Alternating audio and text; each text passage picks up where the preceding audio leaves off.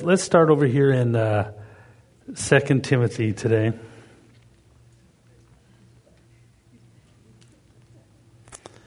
Second Timothy chapter 4.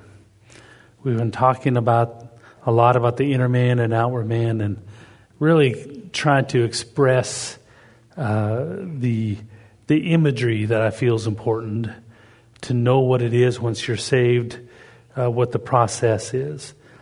One of the wording we use is, I am a spirit, I have a soul, and I live in a body. And so every teaching, every comment you make comes from somewhere. Everything you say or suggest comes from somewhere. And that's the importance of doctrine. Doctrine, if I were to describe doctrine, to me it would be the root discussion of why you believe something and it's the, the foundation of things. So, for instance, if someone comes to you and says, you know, they see someone who's in a wheelchair and they say, "Oh, Lord bless you, honey.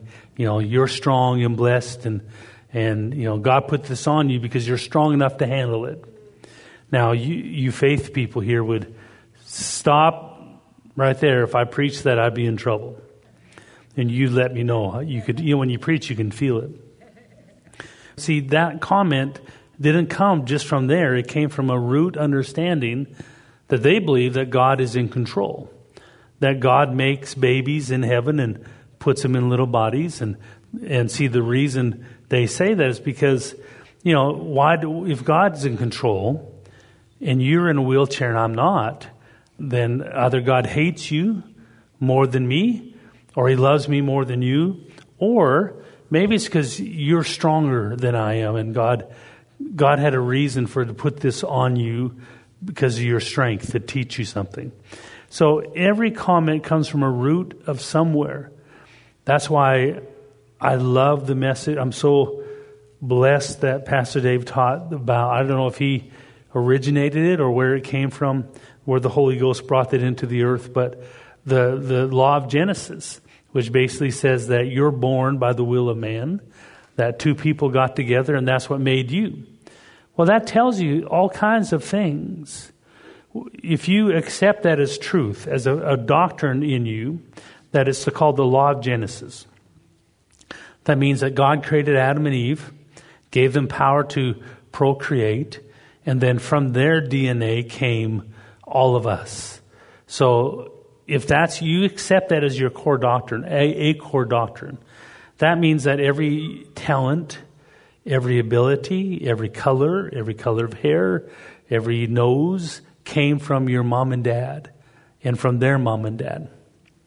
My little brother shot up, he's half my half brother, but his mom and dad, my mom and his dad are both short and he's six foot five and he's a moose, you know. And so we begin to wonder like where did he get his height from? Well, we have an uncle a few genes off, but he's in our DNA who's tall. So that tells us, okay, that traveled through the parents and showed up there. And so the law of Genesis forces you to accept that you didn't come from God in your first birth. And there's no equity in your first birth. That your neighbor may be smarter than you. And so when you hear people say, you know, the guy who plays football or basketball and they win the championship, I just want to thank God. Okay, that's coming from a root understanding that they believe that they were given the gift to play a sport. A singer gets up and wins the award for being the best talented singer. I just want to thank God for helping me. Well, God didn't let, how come I didn't win an award? Well, because you can't sing. you know, well, guess God doesn't love you as much as he loves the other guy. So every opinion you have about life, about God comes from certain core beliefs. I'll call them doctrine, but certain core beliefs that you build other beliefs upon that belief. So if you believe, like for instance, if you believe and have accepted that the law of Genesis is how the world of man came into existence, then from that belief you can put many truths on it and it should always stay the truth. And when you come to complex discussions like Uh, why is this person in a wheelchair? Why is this person born with no fingers on their hand and you were born with all the fingers on your hand? You can answer that from your core belief. Well, it's the law of, law of Genesis. You just got the bad luck of the DNA, and that, that's why you got that. It wasn't that God put you in a body and developed you in heaven with half a body, or half a face, or half a brain. It wasn't that God didn't give you talent and gave talent to someone else and just bless them with talent.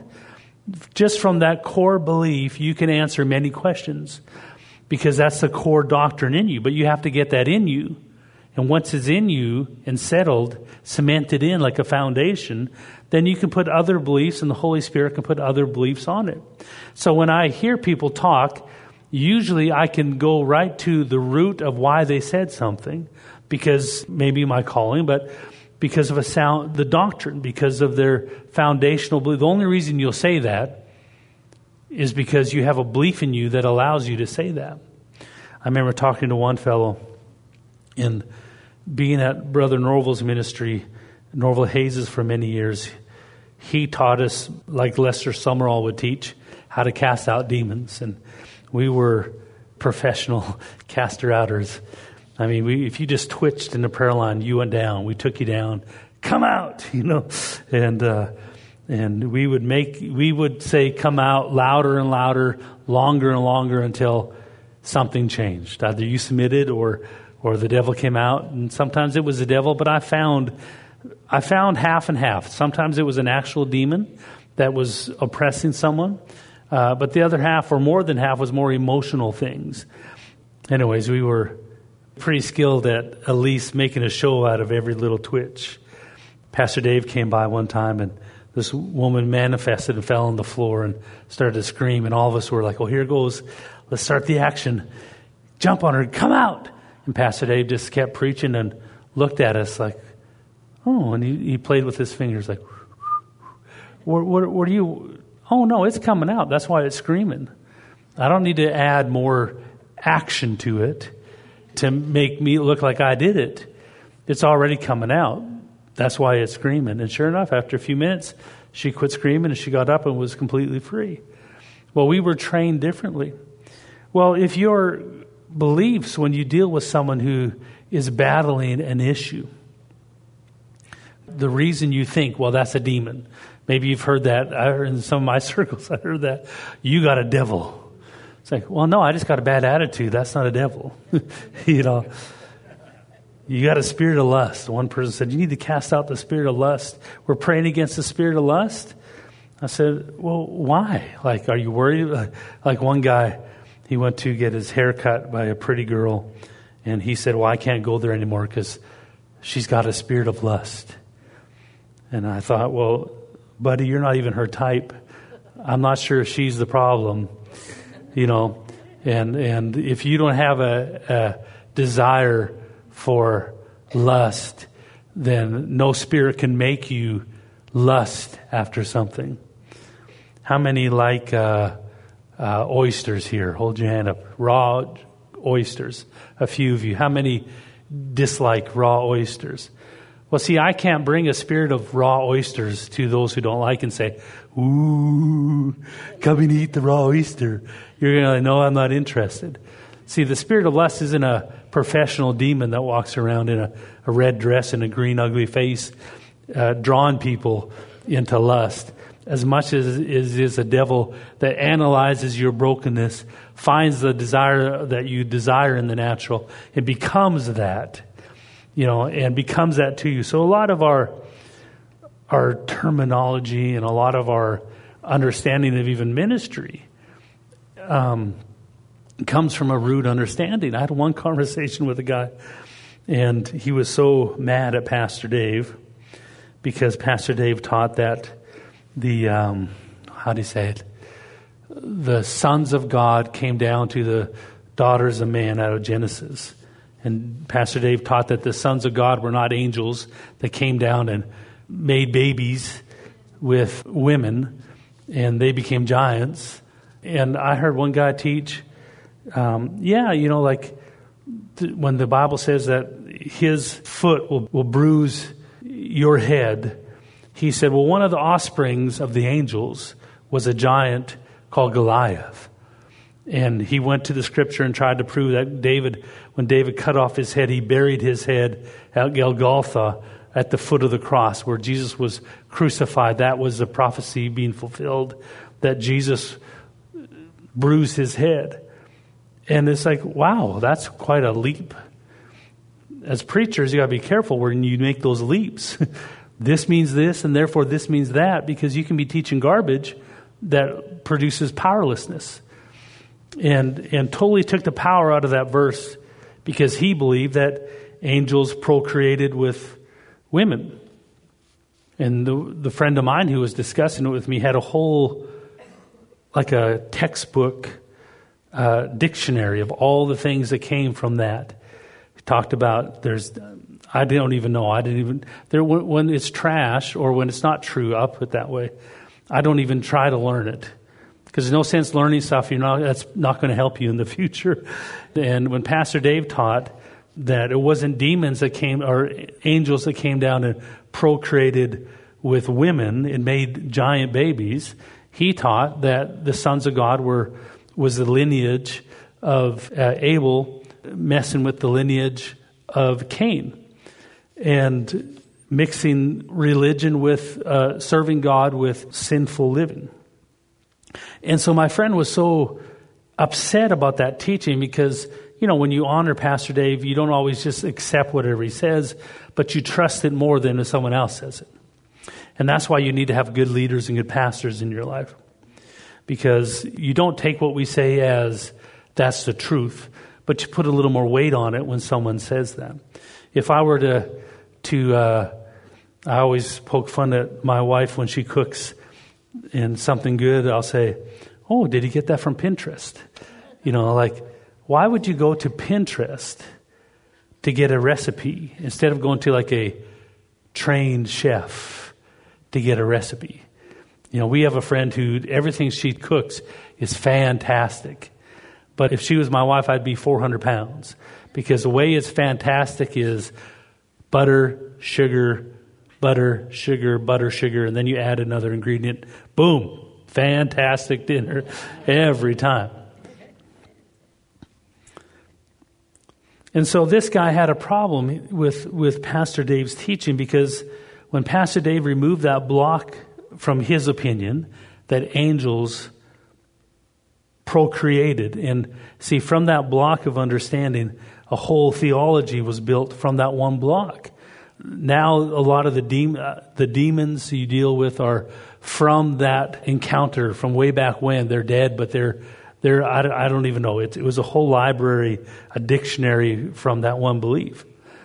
And when Pastor Dave removed that, it caused him to have to let go of all this other stuff he believed or to rebuild from a truth.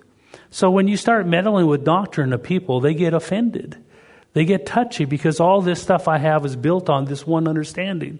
And you could trace it when you learn the roots.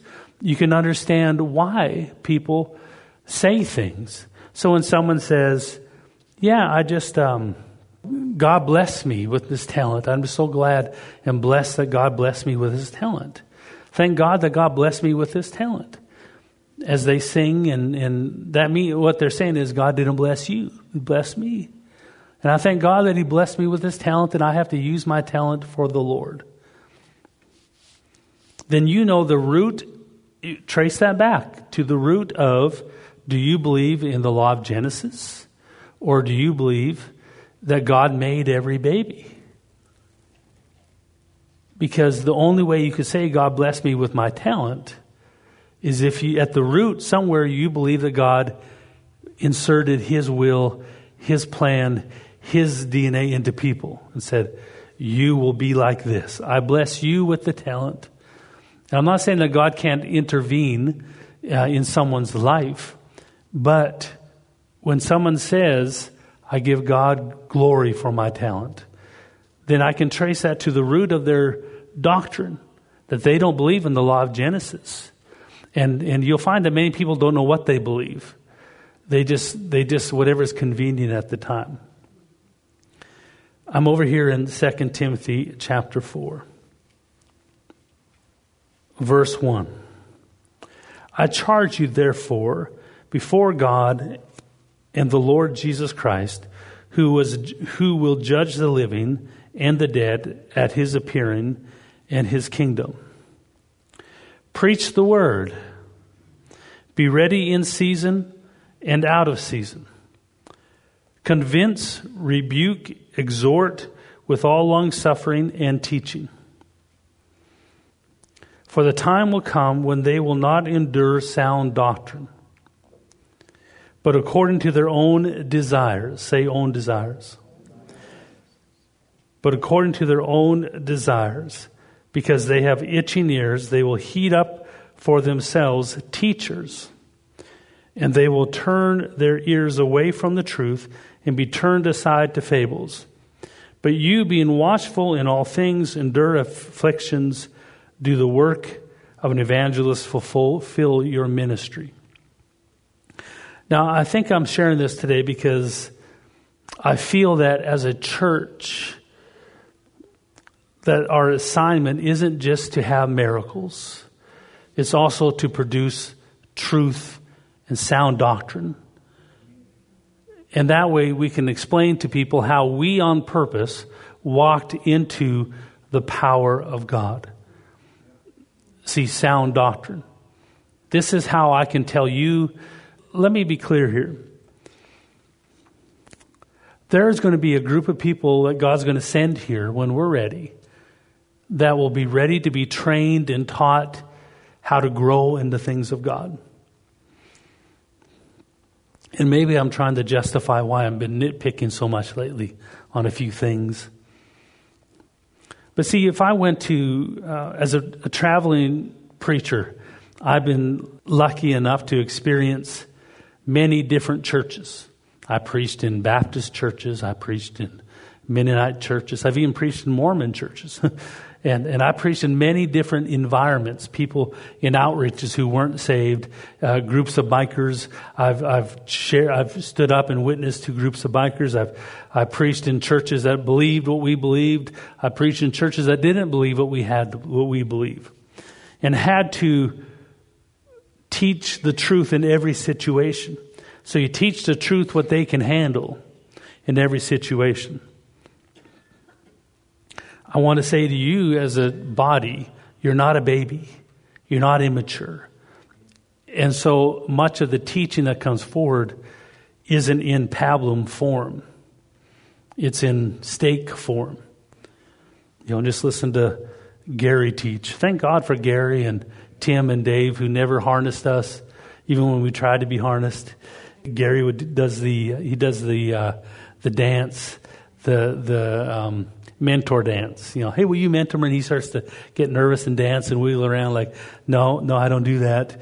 You know, and thank God for that because it allows us to grow and mature along the way. Because if I tell you what to do, if I start saying, the Lord told me anyone who wears uh, yellow is a yellow belly and not strong in the Lord. Well, next week, no one's going to be wearing yellow. If I tell you how to act and put God on it, then, then you may not believe what I said, but you don't want anyone else to believe who believes what I said to blame you. So when I was over at the Bible college, I learned a valuable lesson about leadership. That you could put your ideas on people you can put your image on people. You can put your expectations on people. And they will rise up to it until they're tired of rising up to it, and then they'll stop. And people go decades without dealing with the problem because you told them not to do it. They use their own willpower, their own strength to not do it or to be a certain way, to act a certain way.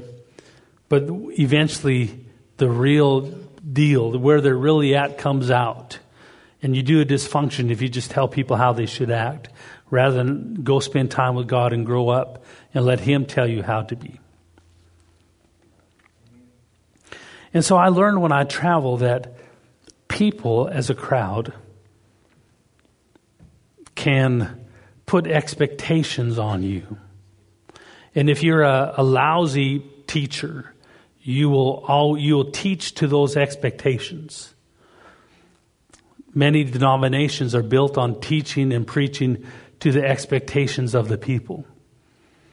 If I were to go to Green Bay, Wisconsin today, hello Green Bay, and you're all from Green Bay, Wisconsin, and I'm preaching away, and I feel like you're not excited about my preaching, I would just say, "How about those Packers?"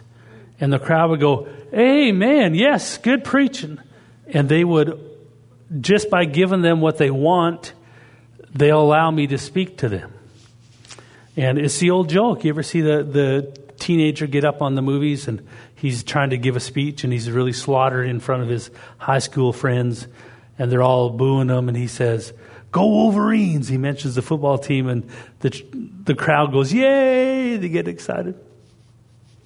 Well, if all you ever do is preach to the crowd, give them what they want, you're going to be kind of fulfilling this verse that they'll heap on teachers. See, when you're not teachable, you only get excited when people say what you like them to say. If I were preaching to a Republican church in politics, I just look at all the red hats. I would say, Go red hats! And thank God we're making the country red hatted. And we get an amen from the, the red hat people. If I were preaching a blue hat church that were more democratic in their voting, I would just say, go blue hat. And they'd say, amen, amen. And so there's a temptation from a preacher to give people what they want instead of what they need or instead of what the Lord is giving them. And thank God you don't belong to a church like that. John and I were traveling to a church. They brought me in to speak, flew us in, put us at a nice hotel, and I went to go preach, and they were expecting a little bit different. And they said, Well, really, we want you to prophesy. And I didn't feel the Lord, because I can prophesy, but I didn't feel the Lord instruct me to prophesy. And I want you to know that that church the people loved the teaching, the message that came forward. But the leadership rejected me. But they already booked me for five days, so they had to put up with me. And that's part of a good teacher is I'm not going to give you what you need.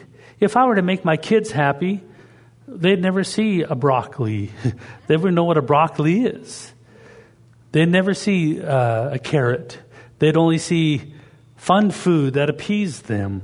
A good parent doesn't give you just what you want. He gives you, they give you what you need. And so I'm, i remember we left there and, and they punished us in the amount of offering they decided to give us. They, the leadership punished me for not being who they wanted them, me to be in that week. But that's between them and the Lord. And so, as a preacher, you can end up offering people what they want just to get an amen, just to get an approval. And I remember when I was preaching one time, I felt like, because I'm, I got a little bit tough. Like, if you ask my wife, she'd get mad at me because I go preach at a church and I'd tell them exactly what they didn't want to hear. I mean, I would, I would be like a dog on a bone. You know what that means? When you give a dog a bone, try to take it back. And I would like go after the very area that I wasn't supposed to go after. And it wasn't necessarily on purpose, but I think at one time I started to get a little bit more like, take it or leave it, Buster. And she'd get on to me like, did you need to say it that way? That's exactly what they, they didn't want to hear. And so I would get to where I'd get to a crowd and I would feel them off course, either in a doctrine or a, a belief. And, and part of my calling was to put them back on the right foundation of truth. Because many people, they don't realize what they believe isn't the truth. And as much as it is, as flattering as it is, as encouraging as it may seem, if it doesn't produce truth in you, it, it produces nothing in you. The reason we don't have what God says we have isn't because we're not good enough. It's because we don't believe right. We have to change the reason, the thinking that we have, the foundation of truth in us, because for some reason, what's in us isn't the truth, or the fullness of the truth, I might say. So when I'd hit that wall, I would drop my shoulder down and push even harder, where I feel the resistance of the crowd. That to me is a sign of push harder. like, okay, you're not going to swallow your pill. You're not going to take your broccoli. I'm going to give you two broccolis. And I remember talking to Pastor Dave about, and he said, Alan, sometimes it's not that they're resisting the truth. Sometimes they don't know what you're saying. they're trying to grab what you're saying. That's why you feel them stop. You're going preaching, and they're like, yeah, amen, amen. All of a sudden, where'd the crowd go? you were just with me a minute ago, and, and it stopped. And so I would get tougher. And Pastor Dave said, No, sometimes they just don't know what you're saying. They're trying to understand what you're saying. And so I, that's when I, I call it, I learned the camp. And Pastor Dave taught me how to stop right there and start to. He, he, he said that all, almost all of his parables, remember Chuck the Duck? That almost all of his parables came in that moment when he was preaching the truth and the people couldn't understand what he was saying. So in that moment, he would slow down and dig inside, and out would come a revelation, a, a parable to help people to understand what he was trying to say. And that came while he was preaching. Most of his parables came while he was preaching. And so I call it camping. When I'm preaching, I feel that wall go, I'm not going to eat that because I don't quite understand it. That's not bad. That's actually very healthy. So I've, I've learned how to stop and camp and stay right there and just share more about what I said to help people to understand what I'm trying to say. So it's okay to not just swallow what everyone says. Some of our vocabulary can be, if we hit a wall, saying things like, God loves you, you're great, God got a great future for you. All those are great, encouraging things. But learning is the most important. Learning about who you are and why you have a right to say who you are. And if we don't get the truth at the root into our church system, we'll end up with a religion that's not built on truth. It's built on fable and story stories and, and untruths. And there's no power in untruth. There's no power at all. You go down to the police station and say, uh, I'm here to get my uh, neighbor arrested.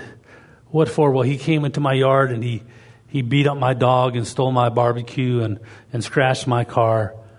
And they'd say, All right, where is that guy? We'll go arrest him.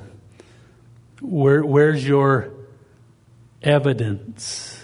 Oh, no, I just, he doesn't like me Every time I drive by, he just kind of looks at me funny. I know it was him. Okay, how do you know it was him? See, well, I just know. Deep down in my heart, I know it was him. He's the only neighbor that doesn't like me. Everyone else thinks I'm the best. But him, he, he gives me a funny look when I drive by. It was him. I guarantee it. Go arrest him. I'm sorry, sir. I'm sorry, ma'am. Until I see the evidence, I cannot go arrest him. But no, can't you just believe it? Because I believe it. Deep down in my heart, I know it was him. Sorry, ma'am, sir, I cannot do it. But if you pull out a, a video camera, say, here's a recording of my video. See that? That's him who has uh, snuck in. Yeah, I see him. We have evidence. We'll go arrest him. So much of our preaching around churches is built on not evidence, built on opinion. I feel it down to my heart. I, I believe it. I, I feel it down to my heart. This is the truth. But when you have evidence, that's where you can put your, your trust into the truth, not into your feelings. And so much of the church world today is built on, is trying to make people feel better about their circumstances rather than focus them on the truth of how they can overcome their circumstances. That is the sound doctrine that needs to be addressed and taught.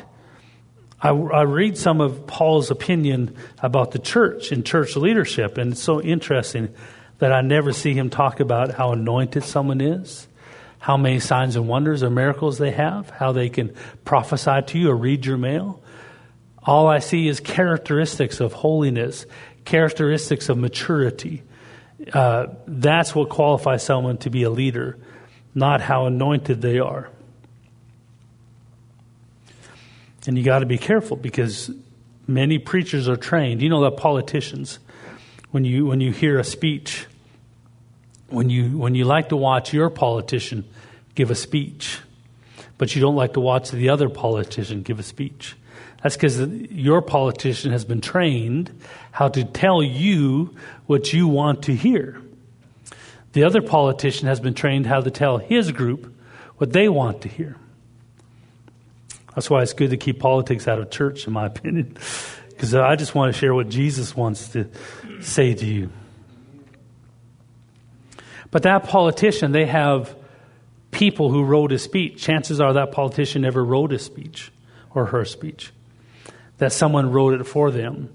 And that person who wrote it for them has pollsters, and they poll certain statements and see how it feels when they say it.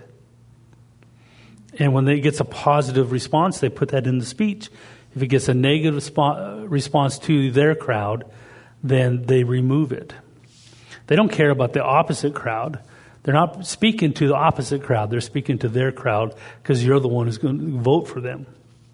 So, just so you know, when you hear a politician speak, they didn't write it. Someone else wrote it from, from them from a polls of one liners that got positive responses from someone just like you. I look across the room today and I see different color of shirts. I only see one yellow shirt. That's why I'm picking on B. The Lord told me this morning that those who are in yellow are blessed of the Lord and are anointed of God. So right now, B's saying amen to me like crazy. Oh, preach it. I'm getting the yellow, the hanky, amen, amen. Other you are looking, I knew I should have wore yellow today. Where's my yellow shirt? I'm going to go put it on real quick. But see, a politician's trained how to speak to the people who will vote for them and how to say lines that the people will respond to.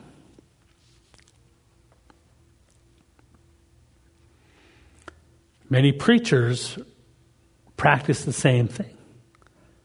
Their whole sermon is uh, a pulled uh, amen one liners, great one liners, one after another, that don't produce fruit, that don't bring change, but get you to like them, get you to amen them, and get you to come back for more.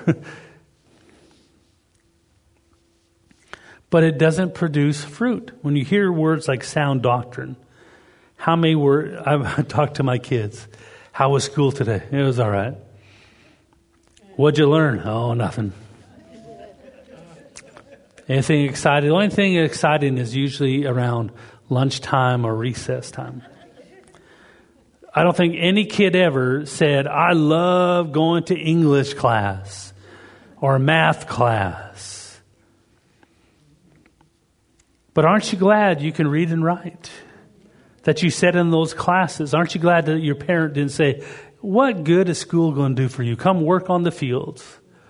They made you go through school to get an education so you could learn. The point of sound doctrine and getting down to the truth, especially the foundational truths, is that those building blocks in you, if it's a truth that comes from God, will never change. In a billion years, you'll find out that truth that you learned was a truth that came from God, not from man, not from a demon, but came from God Himself. And that truth will remain the same for the rest of eternity. And from that truth, you can put other truths on it and know that it will never change, it'll never shake. I remember hearing Gary teach on uh, the widow's mite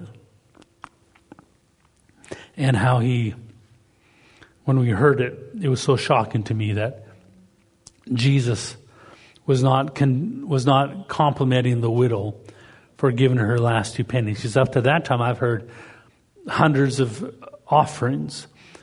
Even if you if you've got nothing left, like if you lost your job, make sure you tithe so that God will bless you. Make sure you give so that God will bless you. Look at the widow's mite. Jesus commended the widow for giving her last two pennies. You're not allowed your last two pennies. Give what you have and make sure you're faithful. Maybe you've heard that preached before. And then when I'd heard Gary teach and prove it in Scripture, he didn't say, Now, I have a feeling. This just feels right in my heart. He proved it through Scripture that the widow's mite was Jesus rebuking the Pharisees for stealing her last two pennies. Here you are devouring widows' houses. They have no one to support them. They have no income, and you're, you're willing to talk them out of their houses, their last two pennies in the name of God. How dare you? And that shocked me because that, that was like the opposite of what I heard. It wasn't just off, it was the opposite. and that's where the first thing I thought was, my, excuse my language, my God. If that's not true, and I believed it to be true, what else is in me that isn't true that I think is true? And if you're not careful, and if I'm not careful, we could be like this group who look for teachers that tell us what we want to hear. Throw me something that I want to hear and you start to look for preachers who tell you what you think you want to hear instead of you being led by the Lord to learn what He wants you to learn. Because you don't get power to overcome things if you don't learn the truth of why you have a right to that power.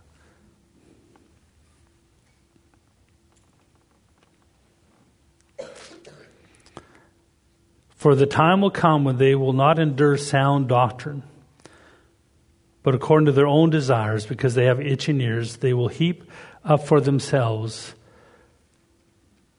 teachers. In this generation, there are multiple of teachers who, because of their popularity, seem to be being blessed of God. I asked Pastor Dave one time, we were talking, I said, Yeah, isn't that amazing how that one preacher went from hardly anybody to being super popular. Look how God blessed him. And I was shocked when, because he, Pastor Dave would only correct me or adjust me whenever it was, I think, the Holy Spirit. But he said, normally he would just leave things alone, but he said, Well, Alan, sometimes men promote people, preachers, and God doesn't promote them. He said, if you tell people what they want to hear, they'll reward you with money and, and popularity. And see, I, I, it took me back because up to that point, the more popular you were, the more successful you were. That was God's promoting you.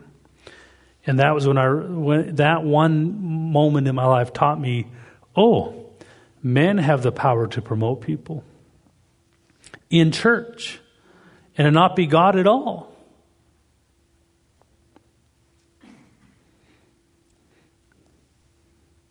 For the time will come, they will not endure sound doctrine. See, around uh, 12 o'clock, if I'm preaching, the time will come for you. All right, time's up. Enough doctrine. but doctrine's not fancy, it's not flashy, it's not romantic. Remember when you first heard about praying in tongues, you thought, oh, this is great, how romantic it was. I'm going to go, I'm going to go spend time with my cup of coffee in the presence of God and pray in tongues. And it sounded so romantic. You set off a whole week planned, and then you got alone with your outward man, you got alone with yourself, and you realize, oh, this isn't as easy as I thought it was going to be. Sounded romantic till you got into it. The foundational truths of why you believe what you believe is what I'm going to call sound doctrine or doctrine. Because every belief you have comes from a passage that leads down to your root uh, foundational truths. And whether it's false or off or not true will determine what is built on it. So we have so much in our just in our vocabulary that is not built on truth. That's in the Christian language and it shouldn't be so. If if I took a here's how you know if someone's teaching from doctrine or if they're teaching from good feelings or, or, or good ideas. If I were to tell you, yeah, um, I am going to babysit uh, our friend's baby. Everyone's out of town. They want to go on a date. I told them I'd watch the baby. And I want you to know I'm going to do it right. It's Mother's Day. Mama's, I'm going to do it right. I'm going to make fresh baby food from scratch for the baby. And I went down to Whole Foods, so I got the, the organic stuff. I got some um, squash. I got some organic peas. I'm going to blend them up and feed it to the little baby. I got some carrots, and I'm going to cook them up and then blend it up and make some baby food for it. And uh, they had on sale, I got some jalapeno peppers. See, the moment I said jalapeno peppers, every mama here or every person here just said, that boy don't know what he's talking about. He's never fed a baby. He's got to kill that baby. Because you know that even though I said all the right words, the moment I said a wrong word, a wrong vegetable, I don't know if that's a vegetable or not, even though I said jalapeno pepper and I had all the good words, the fact that I said a wrong word tells you this boy has no foundation on how to feed a baby. He may say all the right words, but I can tell from that one word, all that talk was built on hearsay, good feelings, good thoughts, good ideas, but not built on truth. Because unless you're from uh, Florida like John, then, then or Mexico, uh, there's probably no jalapeno in any baby food anywhere. And all the mamas know that.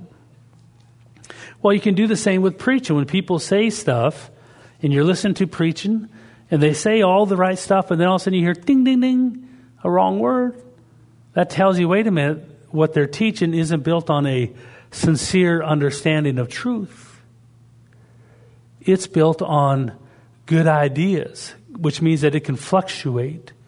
So when I'm preaching, I correct my, I self-correct many times as I'm learning about the body, soul, and spirit and the, the fullness of it, I'll say certain things and I'll self correct because what I said wasn't quite right. It didn't quite fit the image of truth that's in me. If I said, Oh, thank God for, for the praise and worship, isn't, are we blessed that Stacy can sing so well that God blessed her with that talent? I would self correct and say that she's using her talent for the Lord.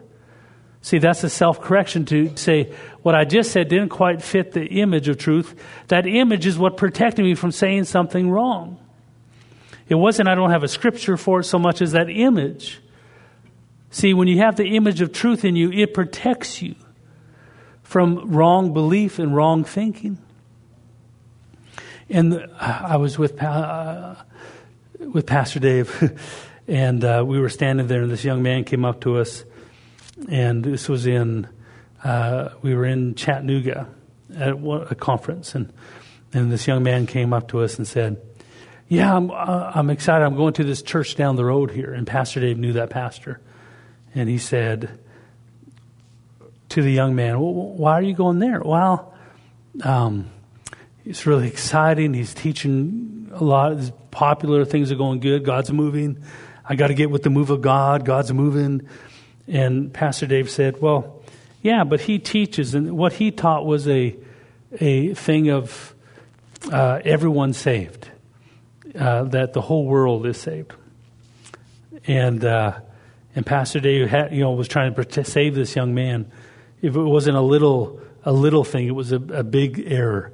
And Pastor Dave said, "Yeah, but you know, he kind of teaches off in that area." And the guy said, "Oh, oh, I know all about that, but that's just that's just one area." The rest, he says, is so good. And Pastor Dave said to, to this young guy, Well, you know how they kill mice, don't you? It's not the 90% of cheese that kills the mouse, it's the 2% or 3%, whatever it was, of poison that's in the cheese. And see, you may not think, well, sound doctrine is not that important. But if you fill your world, I'm not talking to you because you're here so much, but if you fill your world full of preachers who have learned motivation skills to tell you what you want to hear, to get a response out of you of an amen and a cheer, and I'm coming back, I'm giving you my money, then it, you may be subjected to a little bit of poison that eventually could kill you and take you away from your calling.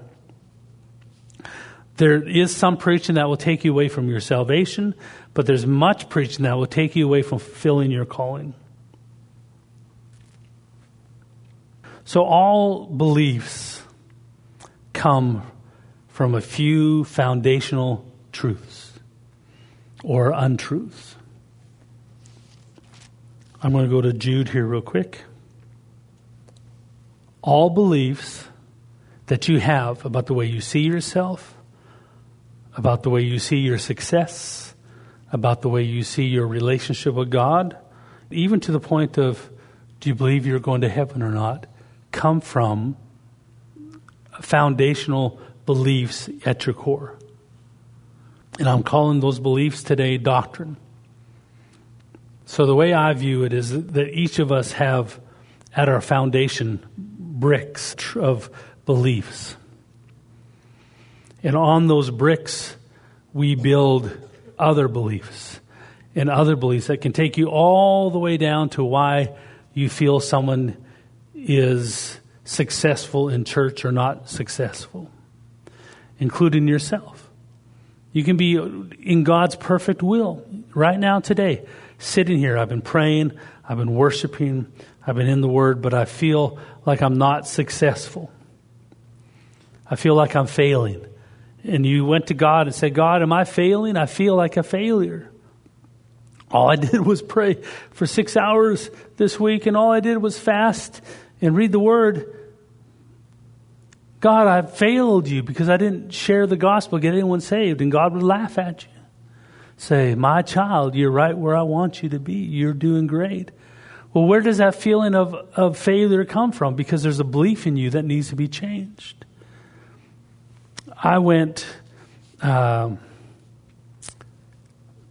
I thought my ministry was starting, like I was being launched out, and I was doing service, having services on my own, and having many miracles, and it was exciting, like just incredible time. And I remember thinking, this is it. Alan Taylor International Ministries is being launched. And the Lord told me, I want you to go serve Brother Norvel some more. At that time, there was nothing romantic about serving another man in his calling. It meant I had to lay down my ambitions and pick up his heart. And the Lord said, I want you to lay this down. And He asked me to lay down the, the miracles that were coming and go pursue Him more. I had to choose to lay it down. And I was wondering, God, why are you stopping something that is good? Think about how much, how effective I could be over the years if I stayed in those giftings. And it was because there was another path we call the anointing of the believer, which required me to grow up and not just walk in the gifts, flow in the gifts. And I had to lay it down. And it was hard to lay it down because at the time my belief was success with God was how many people thought I was great. How many people amen me. How many people were healed. My success in God had nothing to do in my understanding of growing up and maturing in the knowledge of God. But God knew that if unless I grew up in the knowledge of God and matured, that I would be held down and trapped by my untruths that were in my heart, in my understanding. So every one of us have foundational blocks of understanding of beliefs at your core. And they got there from all kinds of ways. But truthfully, the only one who should ever mess with your beliefs is the Holy Spirit. That's why I'm here in verse 20 of Jude. But you, beloved, building yourselves up on your most holy faith, praying in the Holy Spirit. See, this building up is not like um, uh, taking a balloon and, you know, I prayed in tongues and I got charged up. Now I'm ready to go change the world. And it's like a battery charger. I go charged up and then I go pray for someone. all the power's out. I got to go recharge. That's not the building is talking about here. This building is a brick of belief, a brick of truth that goes in there, and once it's laid, it stays there forever because the Holy Spirit is the one who gave it to you. It never changes. He doesn't teach you almost truths. He doesn't teach you a truth that you'll have to change 10 years down the road. I'll, I'll stop there. I can go. he teaches you, it's like a golden brick. It's truth. It'll never change, and you can count on it. Whatever is built on that will be truth. Otherwise, it doesn't fit. See, if I said to you, if you believe in the law of Genesis versus God makes babies, yeah, that poor that poor child born with uh, half a face, or you know, I have a friend whose child is. Um, they, it's got brittle, brittle bones, the poor little girl. And she breaks her leg or her arm every couple months because she's that's that's her disease that she's fighting, the disease that she's overcoming. And if I said to them, ah, praise God that God counted you worthy to be able to help this little child through her suffering, you would beat me up. Because you have in you a belief that God doesn't put sickness on children or on anybody. Where does that belief come from? See, what gives you the right to say that? Well, it comes from a belief, hopefully, at your core, that God doesn't make people. The law of Genesis makes people. And that also gives you a right to believe for her healing. Because it wasn't God. If God put it on you and you're supposed to learn a lesson, then why are you going to the doctor? Maybe you've heard that before. Oh, I'm sick. God's trying to teach me a lesson. And I, you know, okay, great. If you think God put that sickness on you, why are you going to the doctor to get rid of it? Why are you taking medication to soften it? Because if you really believe it, see, that tells you they don't believe it. They're just regurgitating what someone tried to encourage them with. So, this building block, when you pray in tongues, that means that he gets right down to the very core of your believing. And he begins to put a block of truth that'll never change, a doctrine.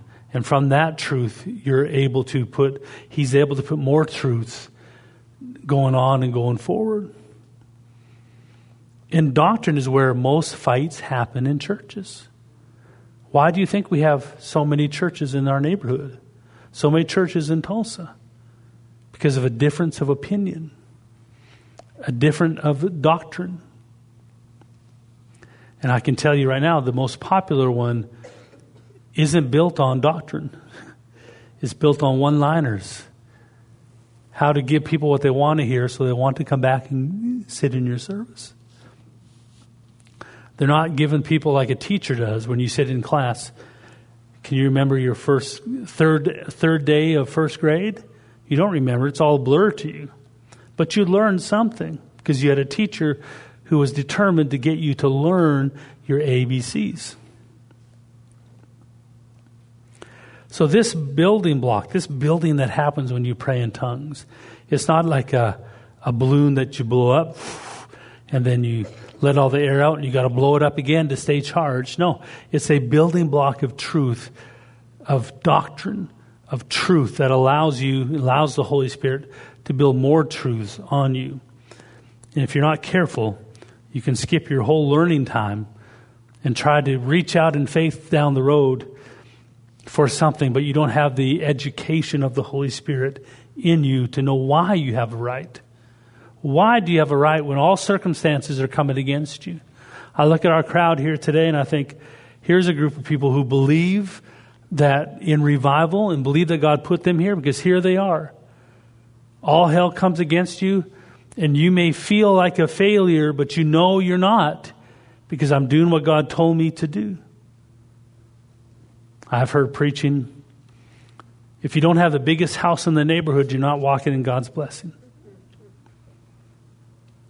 If you're not driving a new car, you're not being a good, a good witness to God. Well, that comes from a belief that I don't have. It doesn't match up, match up with Scripture. Doesn't match up with persecution. Doesn't match up with an enemy coming to stop you. I have one, one preacher that I know who I can only listen to five minutes of his sermon. I have to shut it off because it's five minutes of one-liners of you know and and well well designed wording to get you to think, Amen. God's going to do something in my life. It's not educating. It's just saying God's saying this to you. I see this on you. I see the, you over there. I see the the prophet's hand on you. I see that you're going to write books. You're going to change nations. You're going to write checks for a billion dollars. I see this coming to you and coming to you. The Lord is here. The angel of the Lord is here. The word of the Lord is here. So many fancy one liners that it's like, okay, I can eat so much candy at one time. That's enough. And it's designed to appease two people, and those people are found a teacher a preacher to share with them what they want to hear so they leave encouraged, but nothing changes. If something doesn't change, then nothing's changed. I'm embarrassed. How many of us preachers have prayed for people and said, Oh, praise God, it's done. And that little person goes home with their brokenness while the preacher goes out for dinner. That little person goes home to their situation and their circumstances. What did the preacher mean by it's done? Well, he didn't care. Because if he cared, he would have he would have followed you and made sure that it was done.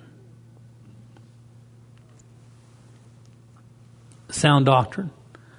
Let's not fall into the category of people who heap on teachers. I watched one guy play the piano at a banquet. We had two specials. The one guy was a, a preacher's kid, problem child. Always had problems, but always really hungry for God. Fought with drugs and uh, alcohol. But whenever he played the piano, the presence of God would just sweep because he had a heart after God, even in his struggles. And and he played first.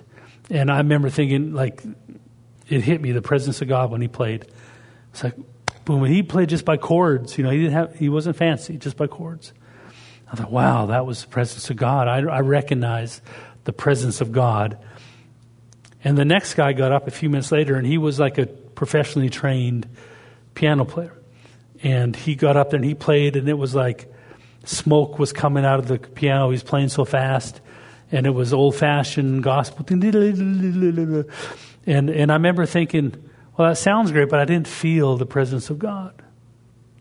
I didn't notice it. And afterwards, another pastor came up to me, one of my senior pastors.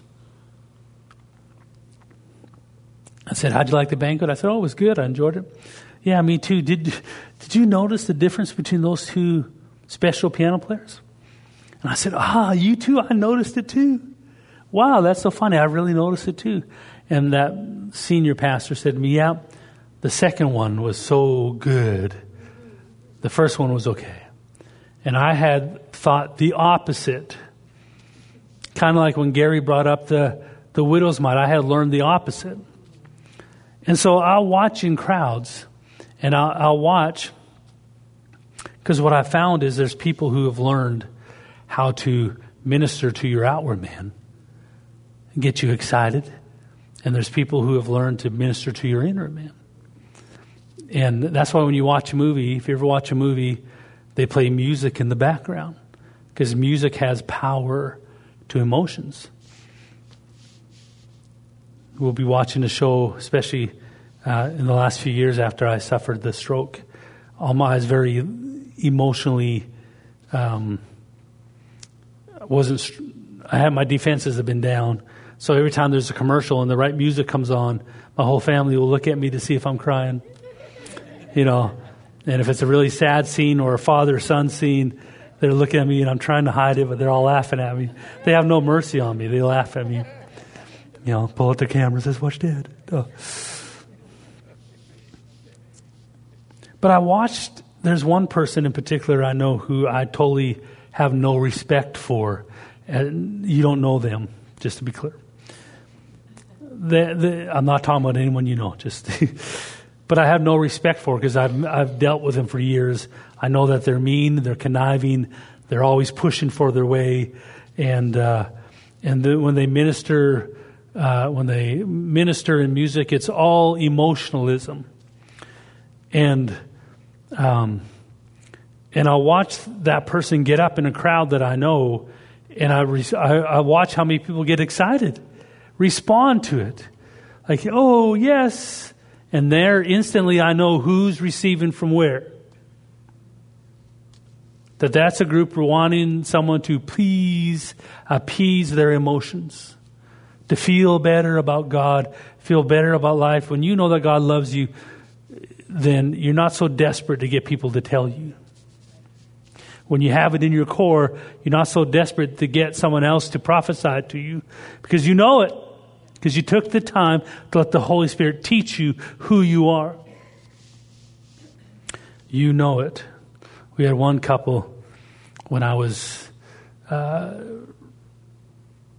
with a group of preachers, and they were very mean people, mean preachers.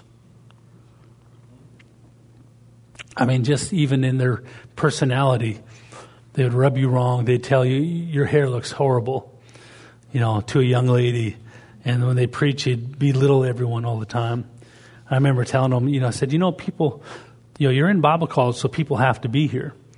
But when you go out into the real ministry in the future, people don't have to come here you preach.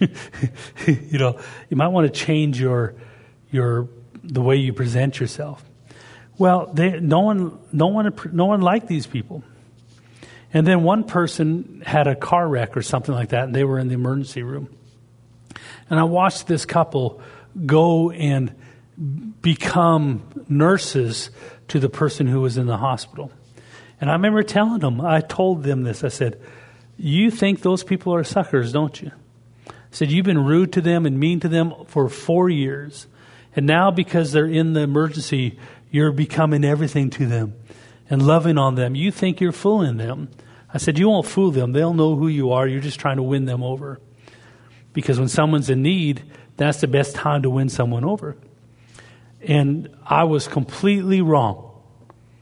The person who was in the emergency totally bought it and was so thankful and bragged about them for the next four years how good they were, even though they treated them like dirt. But because they were in an emergency situation, they showed up, that taught me something. That people are gullible. It taught me also if there's an emergency, I need to show up. but people are gullible. That there are preachers and teachers who will become and say exactly what you want them to say to get you to follow them, to like them, to approve of them. We want to be people of sound doctrine. That we don't just go where someone tells us what we want to hear. We go where the Lord puts us and we grow up in the knowledge of God and the truth of God. And sometimes when that knowledge of God and the truth of God comes forward, it's challenging because you have all these beliefs in you. You know why people have stopped. Uh, when I was traveling and they knew I was part of the prayer center, here was my conversation. Boy, that service was so anointed. That was such a great service you had. I just have a question for you. Do you believe in tithing? Well, see, the problem was that they were worried that I was going to teach don't tithe to their church because that doctrine provided finances to their church. It's not that we don't believe in giving. It's just that we don't believe that, that the way to remove a curse is through giving 10%. Fact, we teach God wants all your money, not just 10% of your money. But they were so worried about me exposing that doctrine because they, that was their access to people's money which is kind of funny because most people, most churches, the percentage of people that tithe is pretty low anyway. But yet we have people holding on to that because they're afraid to let it go. Many times, truth and sound doctrine comes forward and it begins to shake, rattle, and roll all your ideas on, that are built on that one little foundational belief in you. And if you if you're not careful, you'll stop and protect it rather than allow truth to come forward in your life. There is a cost to sound doctrine when it meets the untruth in you. It means you got to let go of everything that's built on it, every opinion, every thought, every every teaching that's built on it. You got to let it go. Got to let it fall aside and rebuild from the scratch the truth because everything built on wrong believing is wrong. It may not be 100% wrong, but it's wrong. It's not built on the truth that comes from God. Amen. God is getting ready to send us a new crowd of people who are hungry for God but don't know where to go. That are going to want to be encouraged in truth and prayer and encouraged to grow and mature. And praise God, we believe that God's going to help them to grow up in the fullness of Christ in them. And you and I are on that same course to keep growing and maturing. Amen. And the number one way to get truth in you and to get untruth out of you is praying in the Holy Ghost. Because whatever He teaches you will not be wrong. Not 1%, not 0.0001%. You can trust that my time spent praying in the Holy Ghost was just like my time spent in third grade with Mrs. Large. Wasn't too excited, but I learned my ABCs, my one, two, threes. I learned something. From that, I learned more afterwards. Let's keep growing in God and growing in truth. Amen.